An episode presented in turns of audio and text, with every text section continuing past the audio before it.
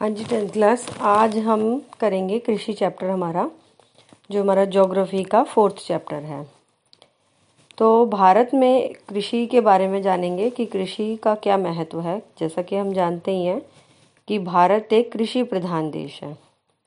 यहाँ की दो तिहाई जनसंख्या कृषि कार्यों में संलग्न है, यानी कि लगी हुई है। कृषि खाद्यान्नों के साथ उद्योगों के लिए कच्चा माल भी उपलब्ध करवाती है।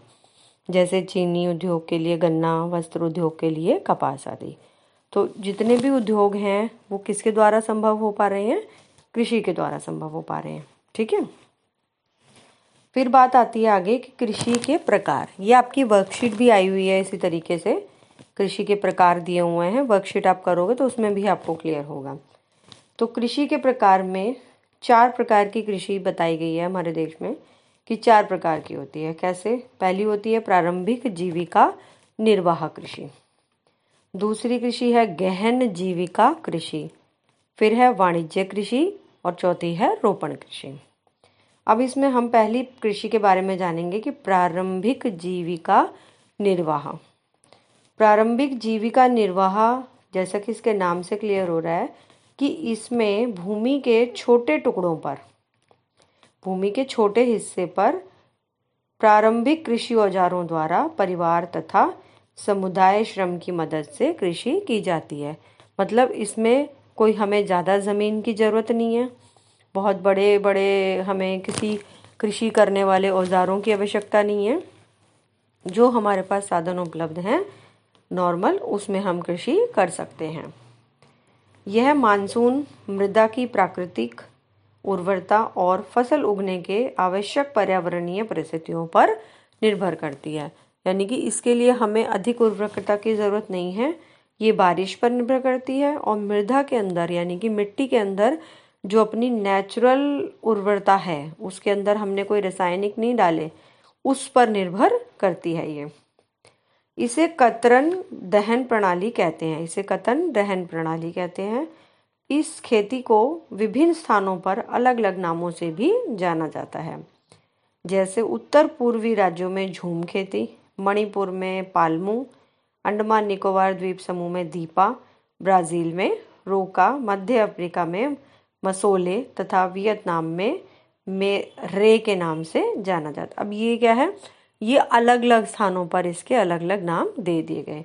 तो बेसिकली आपको पता चल गया इसमें कि प्रारंभिक जीविका निर्वाह, यानी कि शुरुआती तौर पर जीवन के निर्वाह के लिए की जाने वाली कृषि को प्रारंभिक जीविका निर्वाह कृषि कहते हैं। जो किस लिए होती है? जो होती है हमारे जीवन के प्रारंभिक औजारों के माध्यम से छोटी सी कृषि पर, छोटी सी भूमि के टुकड़े पर और छोटे से स्थान पर की जा सकती है। आगे इसमें आता है गहन जीविका कृषि। इस इस कृषि में क्या है कि इस प्रकार की जो कृषि है वो उन क्षेत्रों में की जाती है जहाँ पर भूमि पर जनसंख्या का घनत्व अधिक होता है। यानी कि एक ऐसा ज़मीन का हिस्सा जहाँ पर जनसंख्या ज़्यादा रह रही है। उसे कहते हैं गहन जीविका कृषि, यानी कि एक ऐसा भूमि का टुकड़ा या कृषि का टुकड़ा जिस पर ज़्यादा लोग डिपेंड हैं। उसे कहते हैं गहन जीविका कृषि। इसमें अधिक उत्पादन के लिए जैव रासायनिक निवेशकों तथा सिंचाई का प्रयोग किया जाता है कि इसमें क्या कोशिश होती है कि अधिक से अधिक उत्पादन हो सके, उसके लिए जैव रसायनों का प्रयोग किया जाता है, नए उर्वरकों का प्रयोग किया जाता है। निवेशक इसमें लगाए जाते हैं और सिंचाई का उपयोग किया जाता है किसके लिए? गहन जीविका, जहाँ पर किस प्रकार की कृषि है ये? जहाँ भूमि की जनसंख्या पर जनसंख्या घनत्व अधिक है। भूमि की, भूमि के स्थान पर, यानी कि एक छोटी भूमि पर ज़्यादा लोग डिपेंड करते हैं। उसे कहते हैं गहन जीविका कृषि। आगे आ जाता है इसमें वाणिज्य कृषि। वाणिज्य कृषि क्या होती है? कि यह कृषि जो होती है, ये व्यापार के उद्देश्य से की जाती है। ठीक है? और इसका मुख्य उद्देश्य आधुनिक बीज, रासायनिक उर्वरक, कीटनाशकों का प्रयोग, उच्च पैदावार करना होता है। क्योंकि हमें जब बेचने के उद्देश्य से हम कोई कृषि को कर रहे हैं, हमें यह है कि हमें जो पैदावार होगी, उसे हमें बेच करके उससे पैसा कमाना है और फ़सल उगानी है नई। तो उसको हम कहते हैं वाणिज्य कृषि। ठीक है?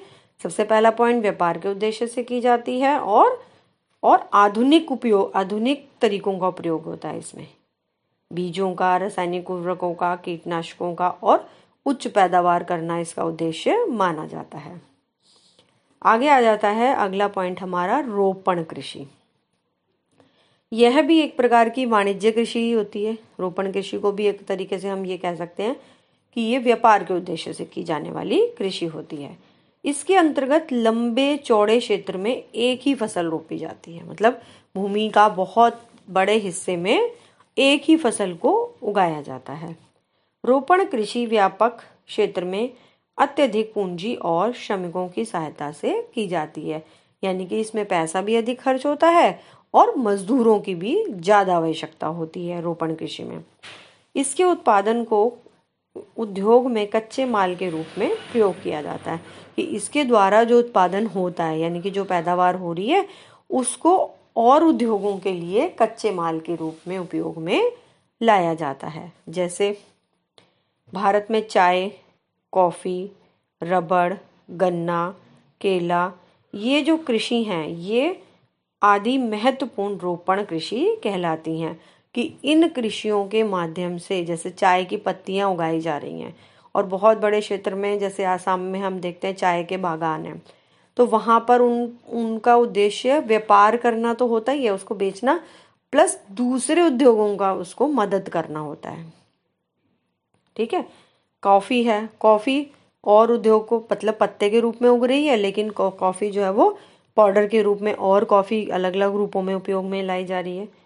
रबड़ हो गया, गन्ना हो गया, केला हो गया तो उसके माध्यम से नए नए चीज़ों का उत्पादन होता है। ठीक है? उसको हम क्या कहते हैं? रोपण कृषि कहते हैं। क्लियर है सभी को?